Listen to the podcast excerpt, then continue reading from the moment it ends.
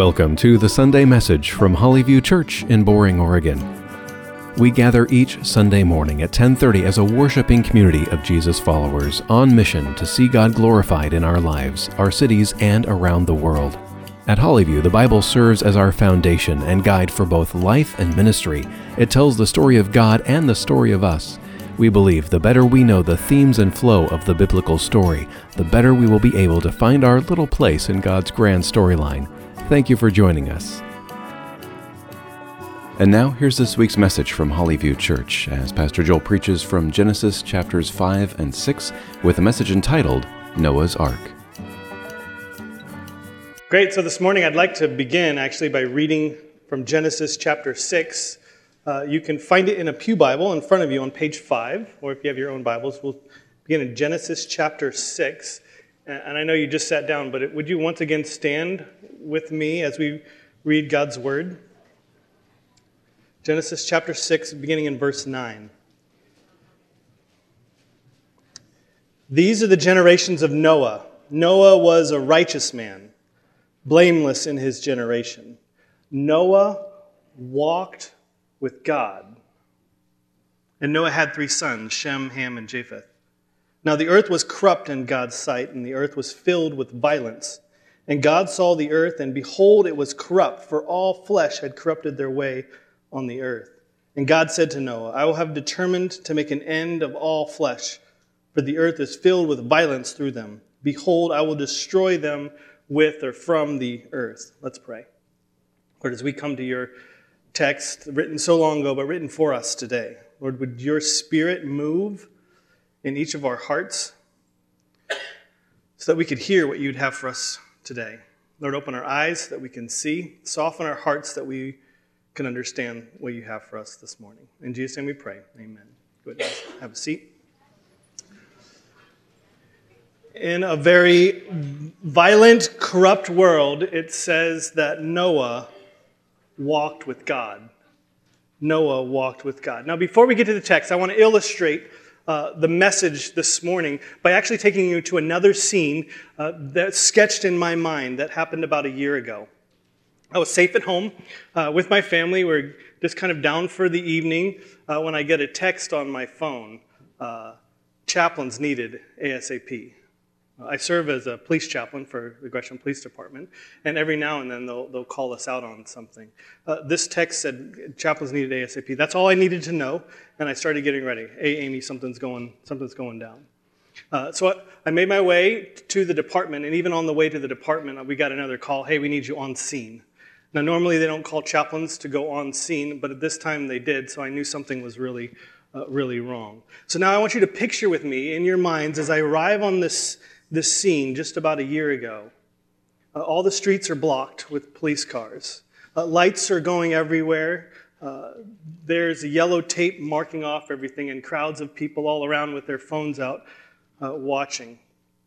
Uh, there's the television van has just pulled up, and there's some guys getting out with a microphone and uh, a camera. and there, as I walk to go to see my commanding officer, I, I, I, I see a, a blanket in the middle of the street who knows what's under it.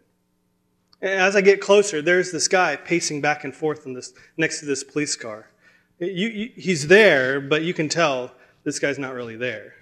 He, he's some kind of shock or vacant of, of what's just uh, happened. Uh, one of the officers actually went up to him and said, Hey, why don't you go talk to one of the chaplains? And he said, No, I'm fine. As he just kept walking back and forth. So as I checked in with my sergeant, he said, Hey, can you go check on that guy? See if he's okay. So I made my way over and I introduced myself and uh, I said, hey, let's, let's go take a walk. And he said, no, I, am fine. And I'm like, come on, we'll just go, let's just go take a walk. And so finally he moved from that police car there and we started walking uh, away. And you could see, he, as he turned from the scene, he started quickening his pace. He was still, adrenaline was pumping in him. And so I just said, hey, hey, would you mind just slowing down a little bit for me? Why don't you just take a breath? And then we just kept walking away. And you could see this guy as he turned and looked at the scene again. You could almost see uh, him getting stuck back in the scene because he turned his head and then he would slow down his pace a little bit. And so I would just say, "Hey, come on, let's keep let's keep going. Let's keep walking." well, they train us uh, as chaplains in a chaotic, crazy, violent scene like that. The very best thing to do uh, is to go for a walk. There's, there's something uh, impactful, profound that happens when you go for a walk with someone. Now, as we come back to our text today, we're going to see that uh, just like it's, it's best practices to take someone in a chaotic scene like that, take them out for a walk. We're going to see today that the best way to navigate this crazy, violent, disruptive, discouraging, crazy life is to walk with God. And you might be thinking, well, that's great. I wish God would come up to me and say, hey, let's go for a walk. But He's never rung my doorbell. He, he's never invited me on, on this walk. What does it even look like to walk with God today? Uh, well, this brings us back to our text. We're, we're looking at the book of Genesis, and today we're in chapters 5 and 6. And, and as we look at Genesis 5 and 6, we're going to see examples of multiple, several men who walked with God. In chapter 5, we're going to see a, a genealogy. I know it's your favorite. Uh, genealogy, we're actually going to kind of skim over that pretty fast. We're going to focus on three of the 10 men. Uh, there, there's a focus there that's already built into the genealogy uh, that's going to show us three men that are all described in the Bible as walking with God. And as they walk with God, we're going to see three different aspects of it. We're going to see they find identity, they find deliverance, and they find rest. They find their identity, their, who they're supposed to reflect. They find uh, this deliverance, this salvation from something, and then they find comfort and rest. And then looking at that, we're going to move over to chapter 6. We're going to see the example of Noah as we just read that he walked with God in his generation. And then he's, he's saved from a coming judgment in an ark. So if you have your Bibles, let's look. Chapter 5. We begin actually a new section today. Uh, and, and, here's a little side of the broader picture of Genesis. Uh, Genesis is structured in the Hebrew in a, in a very uh, clear way. There are 10 sections in Genesis. Uh, each one begins with the same like line. We've already seen one once in chapter 2, verse 4. It says this These are the generations of the heavens and the earth. And, and then that section goes on until uh, the end of chapter 4. And now, chapter 5, we're going to get our next beginning of the section. Look at chapter 5, verse 1. It says, This is the book of the generations of Adam. And then we'll read about the genealogy of, of Adam until we get to chapter 6 and verse 9, which we're going to see two of these sections today. These are the generations of Noah. These are the generations of. You might have in your Bibles genealogy or written account or something like that. This is actually a, a translation from the, a Hebrew word, toledot, which means something like births uh, or generations or, or uh, genealogy. These are the births of toledots. Well, uh, chapter 5, we begin a new Toledot. We begin a new section.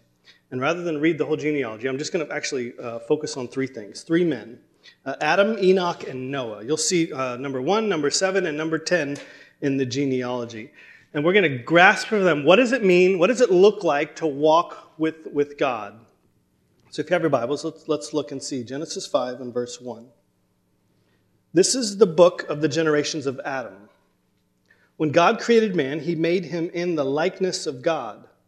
Male and female, he created them, and he blessed them and named them man when they were created. When Adam had lived 130 years, he fathered a son in his own likeness after his image, and he named him Seth. So we get a, a new, like, short creation account. We actually don't even mention uh, Cain and Abel. It's like we're starting all over again with Adam, and he has a son, and his name is Seth. Now, the thing we know about Adam, though, just a few pages back, is that Adam and Eve walked with God in the cool of the day in the garden. They, they walked with God, and they're also made, here we see, we're made to reflect God. They're made to image Him. And in, in walking with God, Adam and Eve then reflected who they were supposed to be. They, they reflected the image and found the image that they were supposed to be. As you walk with someone, have you ever noticed uh, some child walking like their dad, and you're like, I don't know who that kid is, but he walks just like his dad. Have you ever seen someone like that? Because as you're walking along with somebody, you're actually mirroring and mimicking uh, and reflecting that person that you're walking with. So, as over time, you're reflecting that other person. And as Adam and Eve walked with God, they were made uh, to reflect Him, and they did just that. As the pattern, the pace that they went on, uh, they were supposed to reflect that, but also finding their true identity and who they were. You know, I, I bet as uh, Adam's son Seth went along, people could see from behind and go, that must be Adam's son because he walks just like Adam. Uh, he reflects his father, just like Adam reflected his father, or was supposed to, until he chose another way. But what we see was that walking with God, you find your identity. And walking with God, you find your true identity, who you're made to be. Well, after Adam, we get this, this pattern uh, through the next several men.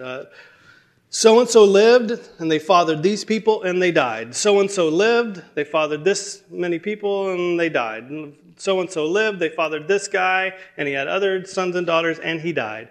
Uh, this person lived this long, he had these kids, so and so, and he died, and he died, and he died. And as you reading through this genealogy and getting the pattern and the pace of this genealogy, uh, this, those and he died, it's almost like this drumbeat of Mordor. Death is coming to all of us. And they died, and they died, until you get to verse 21. When we get an interruption into this rhythm that we're supposed to be uh, feeling already with a man named Enoch. Verse 21. When Enoch had lived 65 years, he fathered Methuselah. Now, Enoch walked with God. After he fathered Methuselah 300 years and had other sons and daughters, thus all the days of Enoch were 365. Enoch walked with God, and he was not, for God took him. That's kind of, and he was not. He's just gone. Like he, Enoch was, he walked with God, and then he wasn't. Uh, there is something going on there that I think the pattern of the genealogy leads us to see. Uh, where we are expecting to see, and he lived so many years, in place, the, the author says, and he walked with God. And then when you expect to see, and he died, instead we see, and he walked with God and was not. The, the author is really setting this up as life is really walking with God. And at the end, Enoch is delivered from any pain and death or having to die. Walking with God, it's like you find deliverance.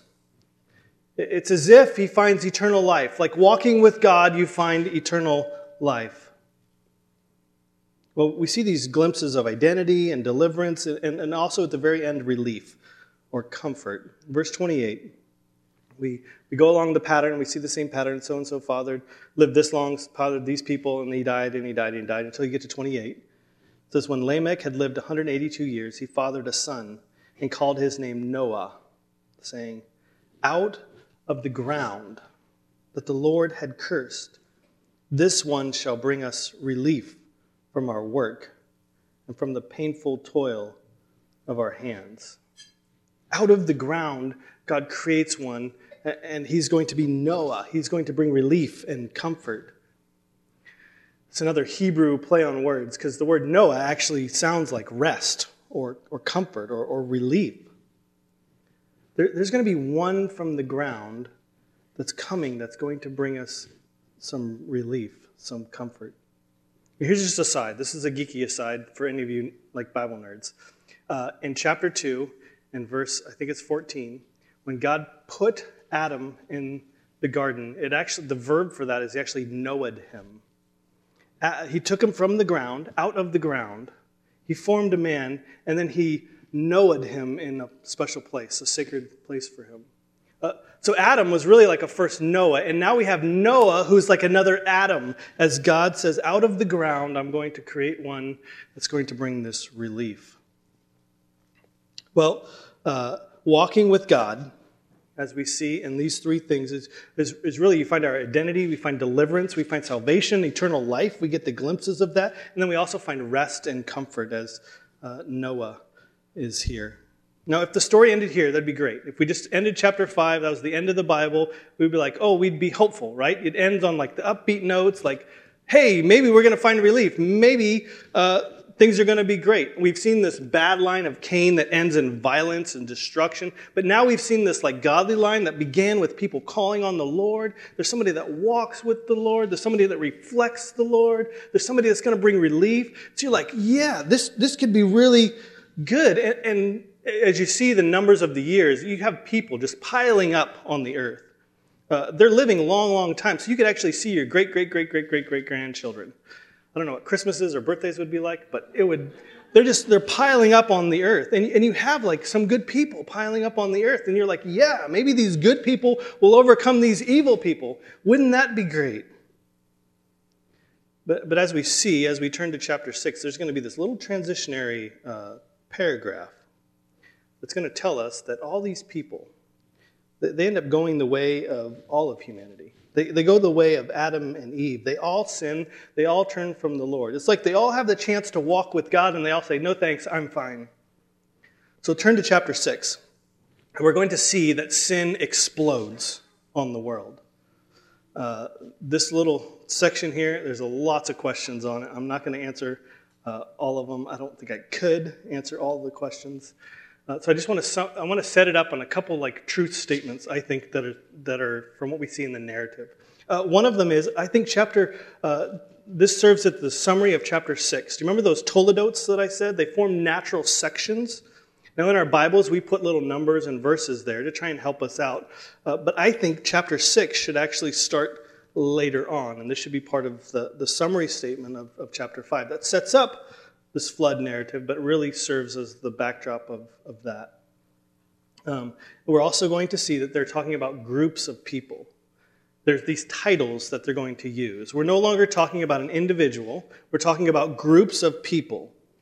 Uh, and then giving the t- like titles of those groups of people. So, like athletes. An athlete is someone who identifies as I'm athletic or I play a sport, therefore I am an athlete. It's a title of a group of people. Uh, missionaries, who Ryan talked about. is a group of people. And when you think of missionaries, you think of people that are following the Lord, maybe overseas, uh, telling people about Jesus, hopefully walking with the Lord uh, in those things. Now, now, this section that we're about to read is no longer individuals, large groups, and we're going to see how do we get from these two lines of people to everyone being corrupt. Genesis 6 1. Here we go when man began to multiply on the face of the land, and daughters were born to them, the sons of God saw that the daughters of man were attractive. Let's stop right there. That word attractive, what, what we say attractive, is actually the Hebrew word tov, which we've seen multiple times already. Tov means good. We've seen this pattern uh, uh, already. The sons of God saw that the daughters of man were good or attractive, and they took as their wives any they choose. Sons of God see the daughters of man were good, and they take them. See, good, and take. Does that remind you of any story? If you've been with us in this series so far, are you starting to see, like, oh no? They see that it's good for themselves, and so they take it without answering, What is this good for? Do you want this, Lord? Do you want me to do this? Uh, Eve saw that the tree was good, and she took it. Now, the sons of God title. That's a little bit tricky. It's tricky to understand. There's lots of people that have different ideas on it. Here, I'm just going to give you. I'm going to give you one and leave it there. If you have questions, great. I'd love to answer them or try to answer them. Uh, Sons of God. It's a title of a group of people, uh, and I believe that this title of a group of people, or these people, were supposed to reflect and mirror God. They were supposed to walk with God. Just, just like Adam walked with God and was supposed to reflect him as he was a child of God. They were supposed to reflect God, walk with God. I think of it like the sons of God, I think of it, think of it in terms of like missionaries. Uh, people that you think, okay, these are these people are walking with the Lord. These people are, are good. We think these people are good people.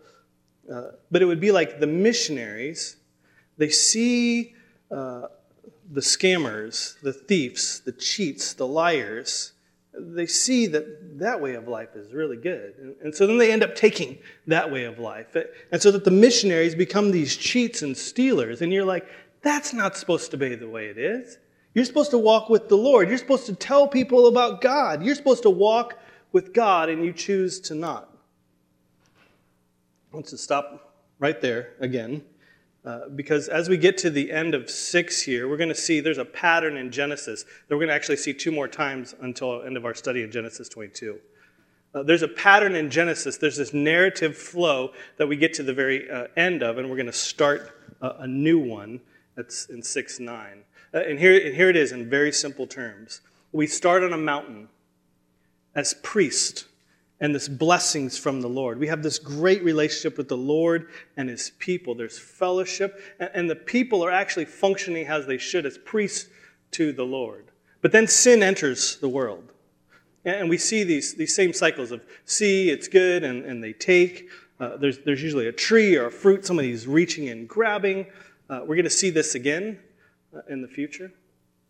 That, that sin enters the world. And because of the results of that sin, we, we saw brothers divide. Uh, we saw Cain and Abel uh, killing each other, or one killing the other one. The, the sin enters the world, and then the family, these brothers divide. And we're going to see Cousins divide, wives divide. We see family is just fractured at this moment. And then the very next thing we see is that sin just explodes. It's no longer in the heart of just one or two people, it's in the heart of everybody. There's, there's corruption through the, the whole world. So, so re- remember this, this, this cycle that we're going to see. Uh, we start as a mountain that's priests. Sin enters the world. Families or brothers divide. Sin explodes. And then look in verse 5. The Lord saw the wickedness of humanity was great in the earth, and that every intention of his thoughts of his heart was only evil continually. The sons of God see it's good and they take it, and sin explodes through the whole earth. All flesh is corrupt. Now we get to the next section, our next toledot. Look with me as we'll read uh, Genesis 6 9 through the end of the chapter, uh, Noah and his ark. Genesis 6, verse 9. These are the generations of Noah. Noah was a righteous man, blameless in his generation. Noah walked with God. And Noah had three sons Shem, Ham, and Japheth. Let's pause right there. Noah He's another type of Adam. He walks with God and he has three sons. Uh, maybe this will be different. May, maybe Noah is going to be the serpent crusher. Verse 11. Now the earth was corrupt in God's sight, and the earth was filled with violence. And God saw the earth, and behold, it was corrupt, for all flesh had corrupted their ways on the earth. Everyone was doing what they wanted to do. They were walking in their own way. They were calling what they wanted to call good for themselves. Uh, God invites them, hey, let's go for a walk. And they say, no thanks, I'll go my own way. I'll do it my way. And so violence and evil and just wickedness is unleashed on the earth. Verse 13 And God said to Noah, I have determined to make an end of all flesh, for the earth is filled with violence through them. Behold, I will destroy them with the earth or from the earth. Make yourselves an ark of gopher wood. Make rooms in the ark and cover it inside and out with pitch. This is how you're to make it. The length of the ark, 300 cubits. Its breadth, 50 cubits. Its height, 30 cubits. Make a roof for the ark and finish it uh, to a cubit above. And set the door of the ark uh, in its side. Make it with a lower, second, and third decks. Verse 17 For behold, I will bring a flood of waters upon the earth to destroy all flesh in which the breath of life uh, uh, in which is the breath of life under heaven. Everything that is on the earth shall die. But I will establish my covenant with you, and you shall come into the ark, you, your sons, your wife, and your sons' wives with you. And of every living thing of all flesh you shall bring two of every sort into the ark to keep them alive with you. They shall be male and female of the birds according to their kinds, and of the animals according to their kinds, of every creeping thing of the ground according to its kind. Two of every sort shall come into you to keep them alive. Also take with you every sort of food that is eaten and store it up. It shall serve as food for you and for them. Noah did this.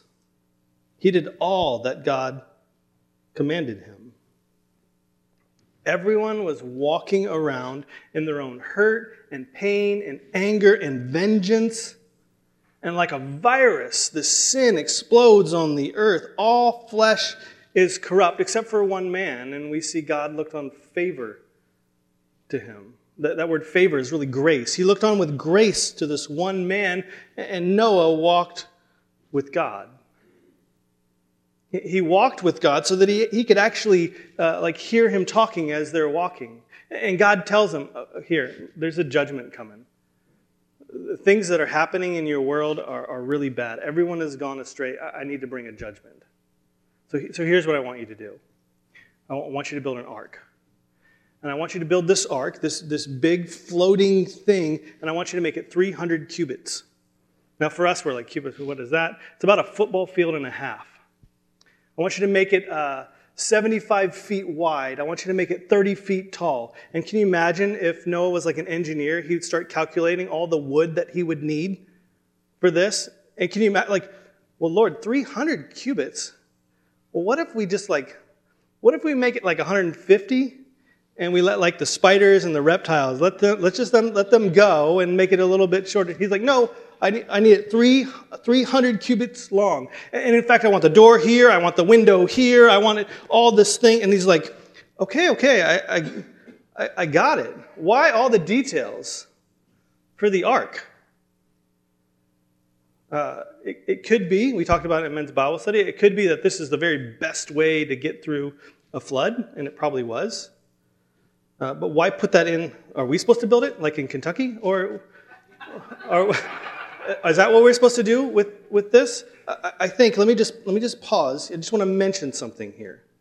There are very few places in the Bible where God gives such exact instructions. I want you to build it this, I want you to build it exactly this length, this height, this width. This is what I want you to do. Can, can you think, if you know the Bible story, you know a couple of those things because they're super boring to read because they're chapter after chapter of, and then you shall make it this, and the width of this, and the cubits of this. And you're just like, what is he doing? Those, those things, though, are very, very important. It's the things like the tabernacle, the tent of meeting, where, where God would meet with his people. It, it was the Ark of the Covenant. I want it to be just like this. It was the, the temple later on. I, you need to build it just like this. I, this high and, and this long and this the, the, the places that God has an interest in where he's going to meet with his people, where his presence is going to be, where his covenants are going to be made. It's those kind of places. And so, as we get all these instructions for the ark, knowing the rest of the story, we should be going, oh, this is going to be a place that's sacred, where God's presence is going to be with his people again. If we read of the tabernacle and the temple later on, too, you'll see how, how those things actually reflect back to the Garden of Eden. How, how they're supposed to be made was supposed to reflect this Garden of Eden place, another sacred place. Uh, so, so making this ark, uh, it would serve as like this floating temple or, or sacred space or, or a floating Garden of Eden where all the animals were inside that God had brought them to Noah a place where God would make a covenant with his people. And the ark would serve as an instrument of salvation for Noah and his family. It would serve as a sacred space. In a violent, corrupt world, Noah walked with God. God said 300 cubits, and he said, Great, I'll get busy. Uh, a hundred years, Noah wakes up every morning and goes, what now, God?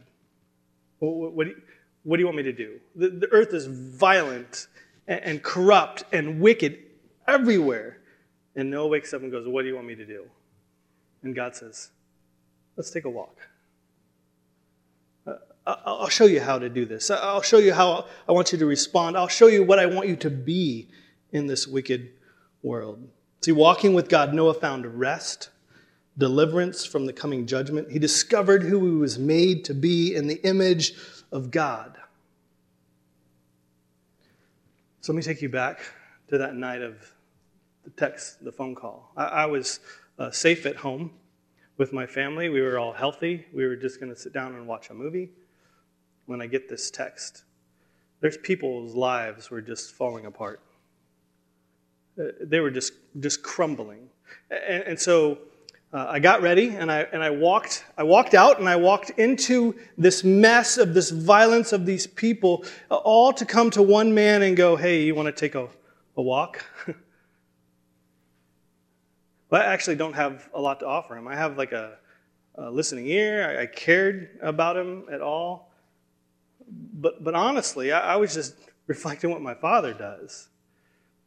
Uh, you see, God, who is perfectly whole in who he was, he did not need anything else from us, uh, goes, I'm going to step into their mess specifically through the person uh, of Jesus, who entered a world in a time when the Romans were crucifying people and torturing people, when the temple was completely corrupt, where there was idolatry and just wickedness in the temple. And Jesus steps into that mess and he goes up to people and he goes, Hey, would you follow me? Let, us take a walk.